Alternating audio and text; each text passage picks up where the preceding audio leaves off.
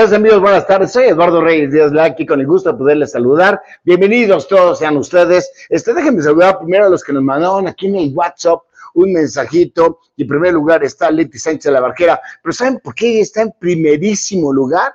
Bueno, porque este tema eh, ella nos los pidió. Ella forma parte de nuestra comunidad. Acuérdate que tú puedes ser parte de nuestra comunidad. Simplemente lo que necesitas es mandas, mandas un WhatsApp con un hola a nuestro WhatsApp de esta, eh, de esta programación 554889 7655. No compartimos los datos, no es un chat comunal, es simplemente una lista de difusión en donde tú nos puedes dar tus opiniones, nos puedes dar tus recomendaciones o solicitar temas, como en este caso de Leti de la Barquera, pero también a través de eso te estamos mandando las láminas, en cuestión de dos minutos te estaremos mandando las láminas a este WhatsApp, pero además te recuerdo que puedes meterte a mi Twitter, y en el Twitter le pones hashtag PCS, el Twitter es arroba RDL7 y ahí están ahorita las láminas que vamos a manejar. También le mando un abrazo a mi querido Gil Ortiz, gracias por acompañarnos Gil, a Oscar Villanueva, mi querido amigo, este, un abrazo, hace mucho tiempo que no te veo, espero tener la oportunidad de saludarte pronto, a la doctora Mieko Yumbe, que dice que está en Tijuana chameando y es súper dentista, pero ya está aquí en la transmisión. Y en el WhatsApp también, en el no, en el WhatsApp no, en el WhatsApp nos manda Olga Melo. Y está aquí en la línea, alcanzo a ver a Pato, gracias mi querido Conejo Díaz, este, ¿quién más estaba? ¿Me lo, me lo puedes enseñar? Estaba Nazaret Espinosa, trabajamos, trabajamos juntos, él y yo, estaba, déjenme ver quién más, estaba... Ah, Blanca, Blanca, ¿qué? Rosa López. Blanca Rosa López, Lupita Acevedo y mi querido amigo David Zárate. Bueno, todos sean bienvenidos. Gracias, gracias. Vámonos a lo que nos truje. Fíjate, ¿quién es tu prójimo? Eso es lo que vamos a ver el día de hoy. Pero creo que hay una pregunta antes de quién es tu prójimo. Deberían de haber visto ya la cara de Ale que me volvió a ver otra pregunta, o sea, una pregunta antes de que me contestes la pregunta, ¿quién es mi prójimo? Sí. ¿Quieres saber, Ale, cuál es la pregunta antes de quién es tu prójimo? Sí. Claro. ¿Para qué quiero saber quién es mi prójimo? Creo que es una pregunta más interesante sobre quién es mi prójimo. ¿Para qué quiero saber quién es mi prójimo. Y entonces yo me quedo así con una de las caritas que me pone Brenda, a Brenda le mando saludar, que es la que nos hace las láminas. Pues, pues, eh, te voy a dar tres razones por las que creo que debes saber quién es tu prójimo. Razón número uno, fíjense en la tambora, la sincronización, después de 100 programas. Razón número uno, ya le viste, ahora sí, tenemos una sincronización increíble para que ejerzas tu generosidad. ¿Qué dices?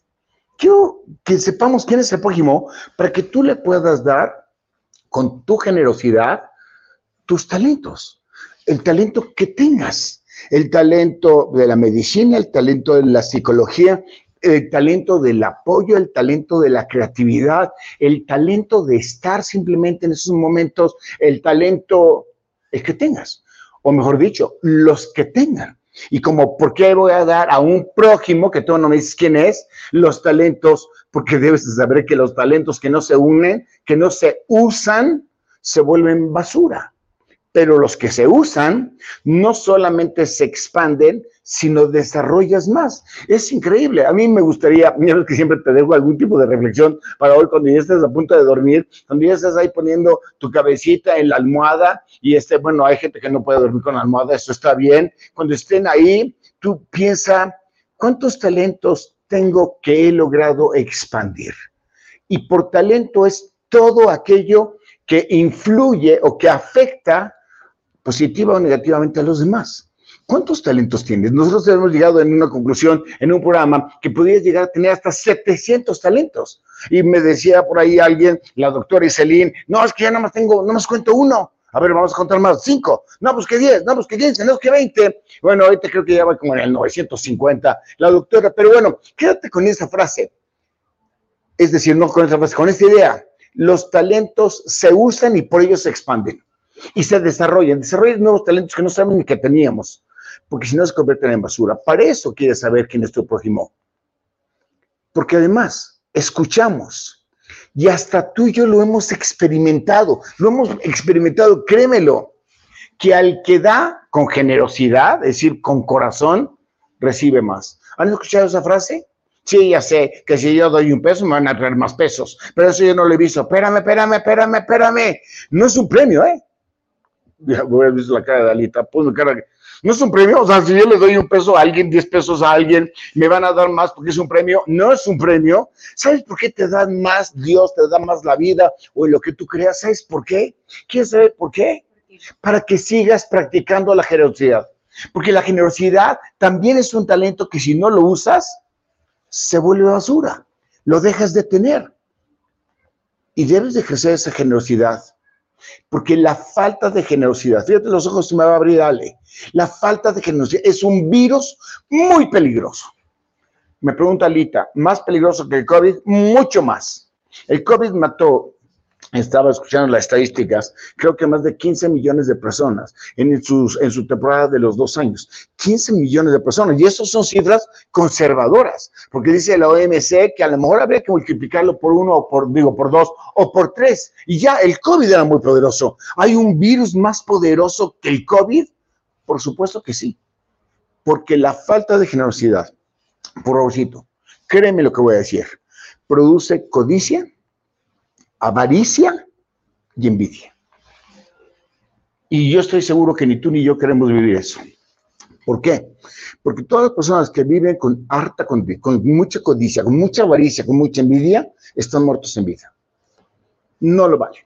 Así que razón número uno por la que quieres saber quién es tu prójimo, para que puedas ejercer tu generosidad en tus prójimos. ¿Listos para la razón número dos? Razón número dos llevamos 101 programas y ya la sincronización está increíble. Todavía la semana pasada que convivimos el programa 100, estaba ahí mi mamá y estaba no sé quién más y fue fabuloso. Bueno, regreso a la pregunta, pues, vamos a la razón número dos. Are you ready for this? Razón número dos, para que marques por favor, por favor, regálame un segundo de tu atención, de tu profunda atención, para que marques la diferencia en esa persona. Para que tú marques diferencia en esa persona. ¿Cuántas veces? Yo no sé tú, pero yo he recibido mucha generosidad, mucho, eh, algo de mi prójimo y que me ha marcado la diferencia. Me ha hecho saber que vale la pena la excelencia, me ha hecho saber que vale la pena entregarte con la mayor pasión posible, me ha hecho saber que no siempre tengo que cobrar por lo que tengo que hacer. Me, mucha gente ha influenciado en mí y por eso te lo digo con conocimiento de causa. Yo como conejillo de India, si tú sabes quién es tu prójimo, en esa persona puedes ejercer alguna diferencia. Porque todos, y eso creo que no lo podemos este, menos, eh, menospreciar, todos con nuestros actos influimos en alguien. Quizá ni siquiera nos vemos, pero un simple hola a alguna persona, una simple caricia a un hijo, una simple palabra de consuelo a alguna persona, una simple llamada de atención, lo digo con respeto a alguien, puedes marcar la diferencia. Y si todos a través de nuestros actos influimos en algo, entonces quiere decir que tenemos todos, los 7.500 millones de habitantes, el síndrome de liderazgo. No, me decía un chico, es que yo no soy líder. Tú le marcas la diferencia a alguien, cuando menos a esa persona que ya se dio cuenta que él tampoco es líder, dice, yo tampoco, porque le estamos escuchando a alguien. O sea, tú y yo influenciamos en todo, en muchas personas alrededor y tenemos que ser conscientes quiénes nuestro prójimo. Y entonces podríamos tú y yo imaginarnos un poco, bueno, no sé cuál es su percepción del mundo, pero el mundo está como está. Hace un rato tuvimos que salir en Guayillo, que es un calor de los mil diablos, por cierto. El tráfico está infernal, todo mundo se te viento, todo mundo, nadie, nadie, el mundo está como está. Ya no digamos de violencia, de asesinatos, de narco, de, este, de la guerra de Rusia contra Ucrania, y voy a dar una conferencia prontamente allí en Cancún y voy a dar una frase, es que Rusia está tratando de recuperar lo que presume que era de él. Pero a Rusia se le olvida que Rusia salió de Ucrania. Así que en todo caso, Ucrania es el dueño de Rusia. Pero bueno, guerras estúpidas. El mundo está como está por la falta de una conciencia responsable. Necesitamos que ese liderazgo del que hablamos tú ya hace dos segundos sea consciente. ¿Por qué necesito saber quién es mi prójimo? Para que puedas ejercer tu influencia en esa persona. Y entonces puedo decir que el mundo no requiere creyentes. ¿Qué dijo? El 90%, sí, ya. Ahorita voy a poner la cámara de la cara de aquí, en la, de alguien en la pantalla. 90% de la gente en el mundo cree en un ser superior. Yo creo en Dios, sé que existe Dios. Pero el mundo no necesita creyentes. ¿Tus ojos? Ve, ve los ojos que puso. No, entonces, ¿qué requiere? Si creyéramos más en Dios, si creyéramos más en Jesús, yo creo que el mundo estaría más mejor. Fíjate que no, ¿no? Está difícil lo que estoy diciendo, ¿verdad? El mundo necesita hacedores, no solamente creyentes, hacedores que marquen la diferencia en la gente. Y tercero, tenemos un delay de, tres segundos. Y tercero, para que aprendamos a perdonar. Por eso necesitamos saber, necesitamos saber quién es el prójimo. Porque el perdón te libera de cargas pesadas que te detienen cuando no perdonas. Entonces, ¿qué onda con las injusticias? Bueno, déjame decirte una verdad absoluta. Yo sé que no todo lo que digo es verdad. Bueno, para mí sí digo, pero, no es verdad, porque no hay verdades absolutas, porque las injusticias existen y seguirán existiendo. Entonces, creo que hasta las injusticias tienen un rol y esas injusticias es por una mezcla indebida entre el libre albedrío y la irresponsabilidad, por no haber ejercido el punto dos. Si fuéramos más responsables, menos injusticias habrían, pero bueno, no puedo decirte que las injusticias acaban, las injusticias van a seguir continuando, no importa que hayas recibido 10, vas a recibir otras 10, porque esa es parte de las reglas de la vida. Pero entonces, si las injusticias existen, la diferencia está en nosotros sobre el cómo las procesamos y sobre el cómo las percibimos. Esa es la diferencia. Y entonces creo que si las procesamos mejor las injusticias y las percibimos para bien, bueno, las percibimos como algo que nos permite romper nuestros límites y salirnos del cuadrado, me parece que aprendemos a perdonar. Pero siempre necesitaremos tener a alguien a quien perdonar y esa es parte de tu prójimo. ¿Neta? ¿Y vale la pena ese rollo? Fíjate nomás que súper pregunta me acabo de decir. ¿Vale la pena perdonar? ¿Vale la pena? Bueno, yo creo que dejes de deberte a ti mismo. Yo creo que cuando yo no perdono a alguien, ya no lo perdono, creo que me estoy lastimando a mí mismo. Y puede ser que si alguien se lo merezca, te lo juro que se lo merece, pero me estoy lastimando a mí. Y entonces me debo a mí, me debo a mí respeto, me debo a mí la, la, dignidad, me debo a mí el uso del amor y la libertad. Y entonces cuando perdonas, dejas de deberte a ti y aprendes a aprender. Esa, esa parte me encantó. Esta partecita sí que me enloqueció cuando lo estaba escribiendo. El perdonar nos permite aprender que podemos aprender. Y aprender es parte de la vida, como experimentar, crecer y alcanzar mejores versiones de uno mismo, lo que nos permite, nos permite salirnos del cuadrado. Tú me estás diciendo, Eduardo, que si yo no perdono, me estoy detenido, es lo que estoy diciendo. Y entonces quiere decir que yo me debo a mí mismo. O sea, te debes a ti mismo, si te debes mucho. Es decir, tienes una carga grande contigo. Y quizá esa persona, desgraciada, es decir, le falte Jesús, le falte la gracia de Dios o no, no se lo merezca, pero no importa. Tú sí te lo mereces. Y entonces podríamos decir que cuando perdonas, pero necesitas alguien a que perdonar, descubrimos los para qué. ¿Para qué sirvió ese dolor que me causó? Y entonces dejamos y empezamos a obviar los porqués. ¿Por qué me pasó? Esta lámina, ojalá que te guste. Necesitamos un prójimo, necesitamos a quien perdonar, necesitamos a quien influir y necesitamos a quien darle generosidad. Y entonces déjeme partir, creo que vamos a la mitad del programa para que saque una premisa, pero bueno, así es este programa. Premisa. Todas las religiones, todas las creencias tienen reglas. ¿Estamos de acuerdo?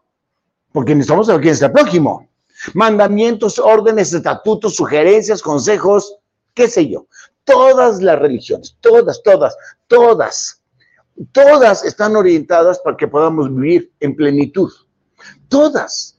Y todas hablan de un prójimo. Por eso, te decía un libro, esa es la búsqueda de algún sentido en tu vida. Tiene que ver con los prójimos, las cuales hoy voy a sintetizar a través de la Biblia. Fíjate nomás, esa, esa partecita, eh, es que yo cuando lo voy dibujando, los doy a Brenda para que las pase bonito. Este, eh, las voy dibujando y me voy imaginando, o sea, me voy riendo, a veces, a veces voy llorando.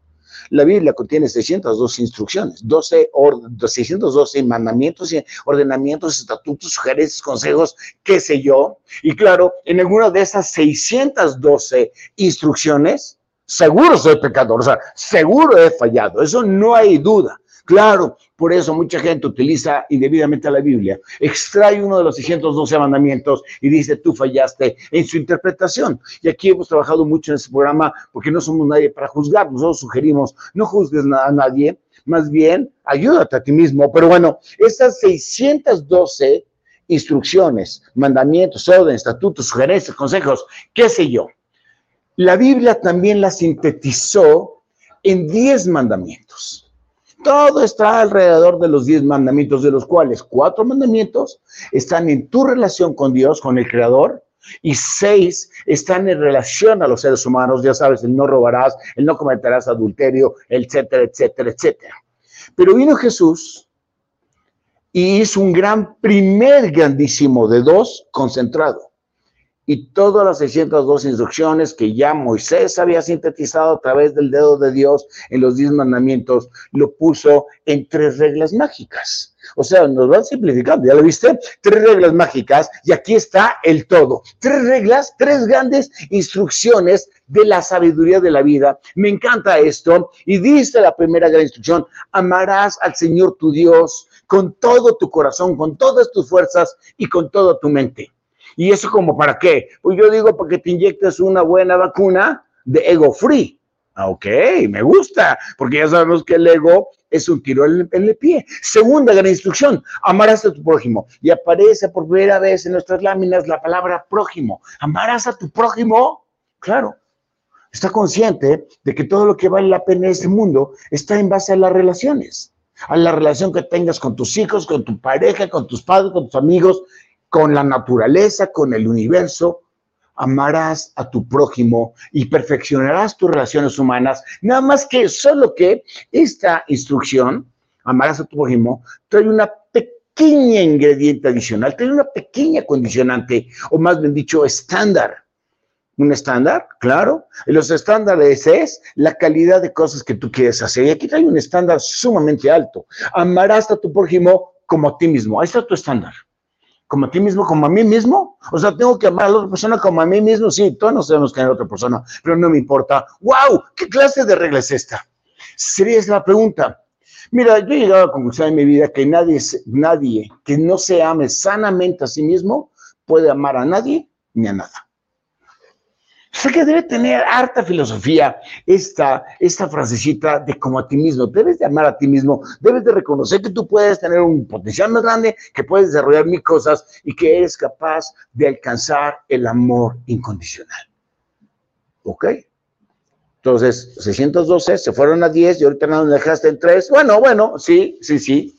Pero Jesús, entendiendo que, ya sé que voy a ofender gente, no hemos entendido nada sobre qué se trata la vida, no habíamos entendido las 612 reglas, nos se generó un corazón muy duro y por eso la gente nos juzga a través de eso. Los 10 mandamientos, que eran fáciles, equilibrados en dos grupos y no lo alcanzamos a hacer, bueno, este, Jesús mismo los había puesto en tres y él dice, bueno, Jesús, entendiendo que no hemos entendido nada sobre qué se trata la vida nos dio un último, una, una sola regla, un último y único mandamiento, una sola regla que le encuentras en Juan 3:16. Un día vamos a platicar de Juan, es toda una aventura Juan. Dice en Juan 13:34, Acuérdate que habíamos dicho que todas las religiones del mundo tienen instrucciones. Yo agarré las instrucciones que tiene la Biblia, pero muchas se parecen a lo que están en otras partes, en otros libros. Pero dice 34, un mandamiento os doy. ¿En qué momento nos los da? En el momento que se lo iban a llevar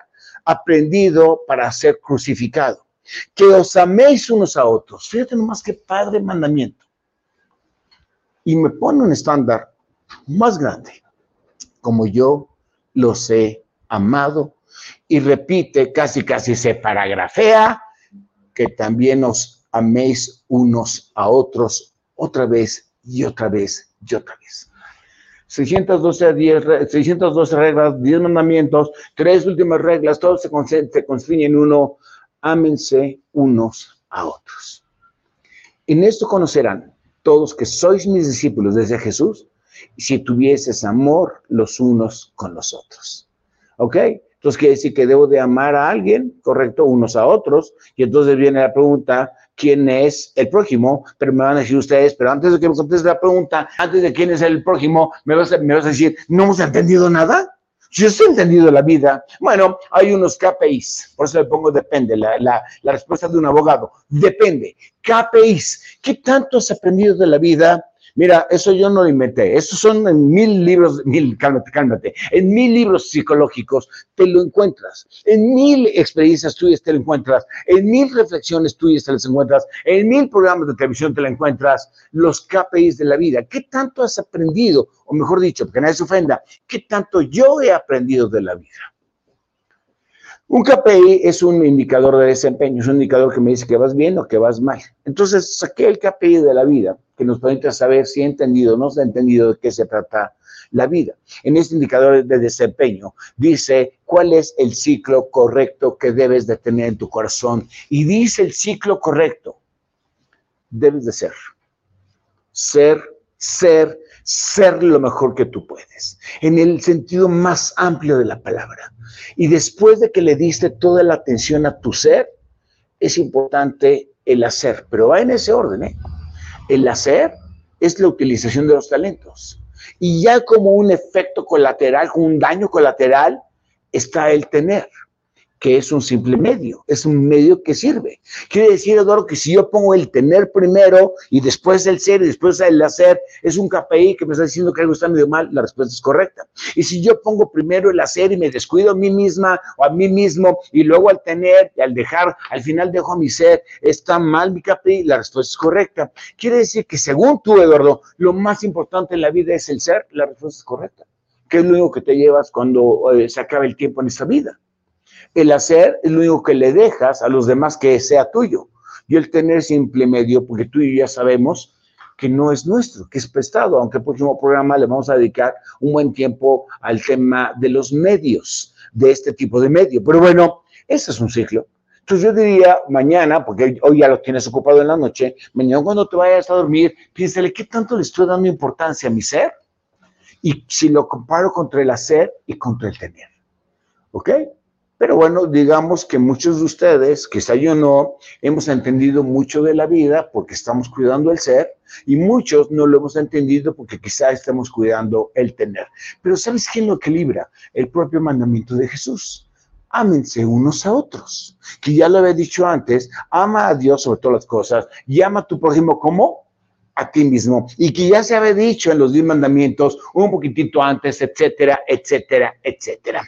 Ok, ok, ok, ok, ok, ya entendí. Esa sería casi la conclusión. Sí necesito saber quién es mi prójimo. Ya, ya lo sé, ¿estamos de acuerdo? Porque en el próximo me va a ayudar a, experimentar la generosidad y practicarla, me va a ayudar a experimentar el perdón y no deberme nada a mí mismo, me va a permitir influir en este mundo y ser más hacedor que creyente, me parece perfecto, pero ahora ¿a quién le doy mis talentos. Hay una apartado de la Biblia que de momento no va a salir porque ahora sí me, me chuté demasiado Biblia aquí, que decía, no le des tu perla a los cerdos.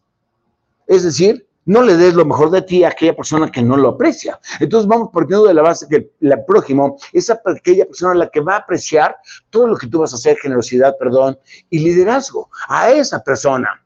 Y entonces te pido que usemos una parábola.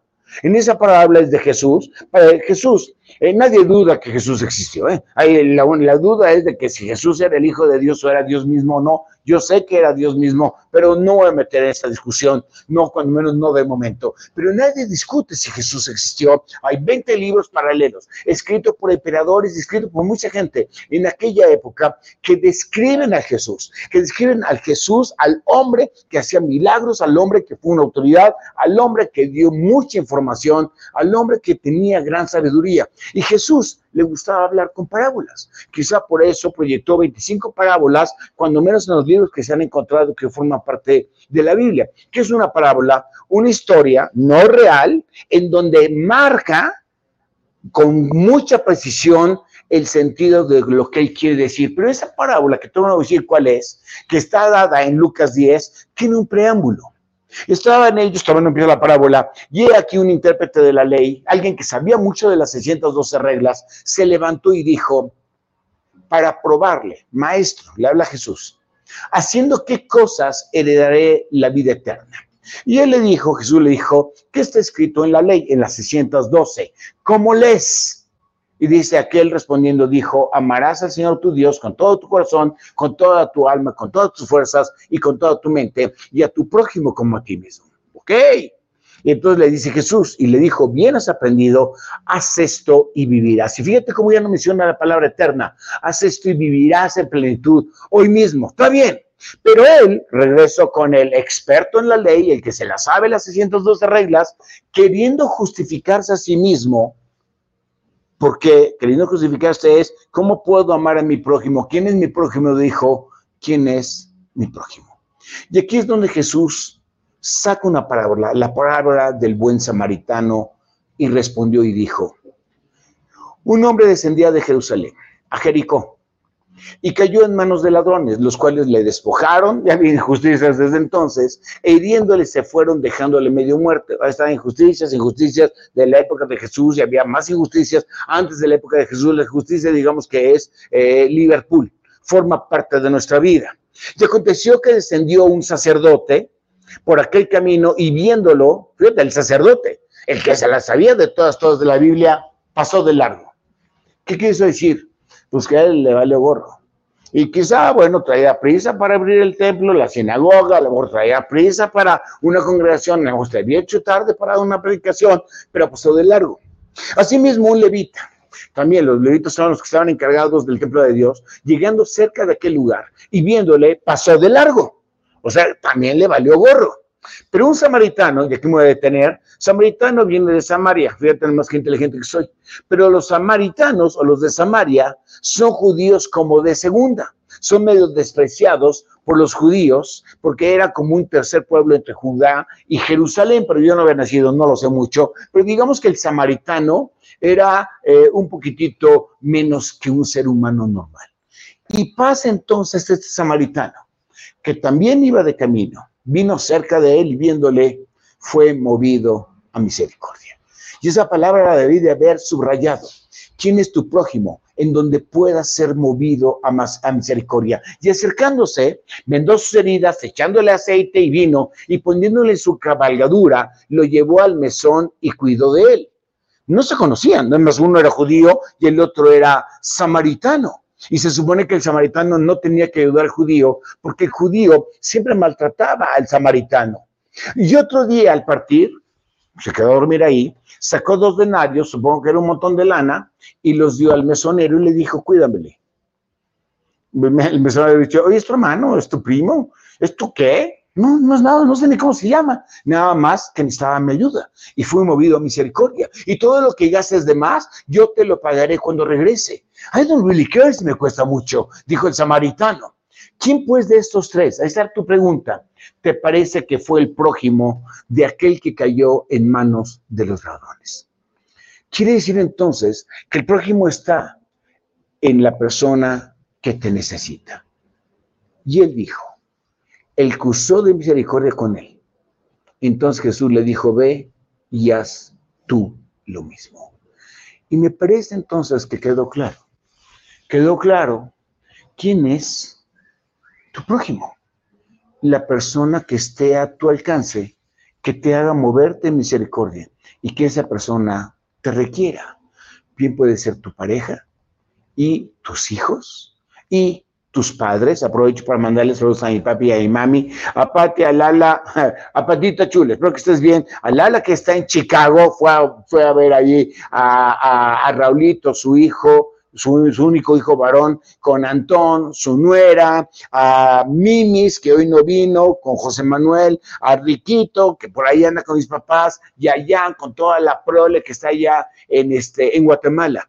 ¿Quién es tu prójimo, el que está a tu alcance, puede ser pareja, hijos, padres, amigos o desconocidos, que estén cercanos o que sean virtuales, pero que necesiten de ti. Probablemente ustedes pensaban que le decir, el prójimo es aquella persona que te hizo daño y que está muy lejos de ti. y que lo debes de amar incondicionalmente, no tiene importancia. Si esa persona ya no te afecta, no tiene importancia. Tu prójimo en este caso serías tú, para que tú puedas superar ese falta de perdón. Pero tu prójimo es el que está cerca, al que muchas veces descuidamos. Conozco personas, y va a ser un poquito rudo lo que voy a hacer, se le muere un hijo y en lugar de cuidar de los otros, queda en su penuria sobre el hijo de los muertos y descuida a los demás. Los demás también son tus prójimos. O cuando se te va un hijo, es tu prójimo el otro hijo.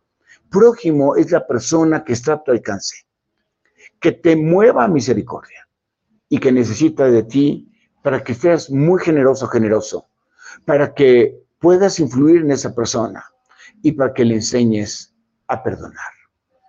Y en esas entonces son en las personas en las que podemos hacer la diferencia. Gracias.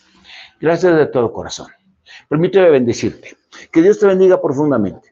Expanda tu territorio. Te ilumine para que brilles en el sitio donde estés. Y abra tu corazón, mente y alma para que ames a tu prójimo como a ti mismo. Amén y amén.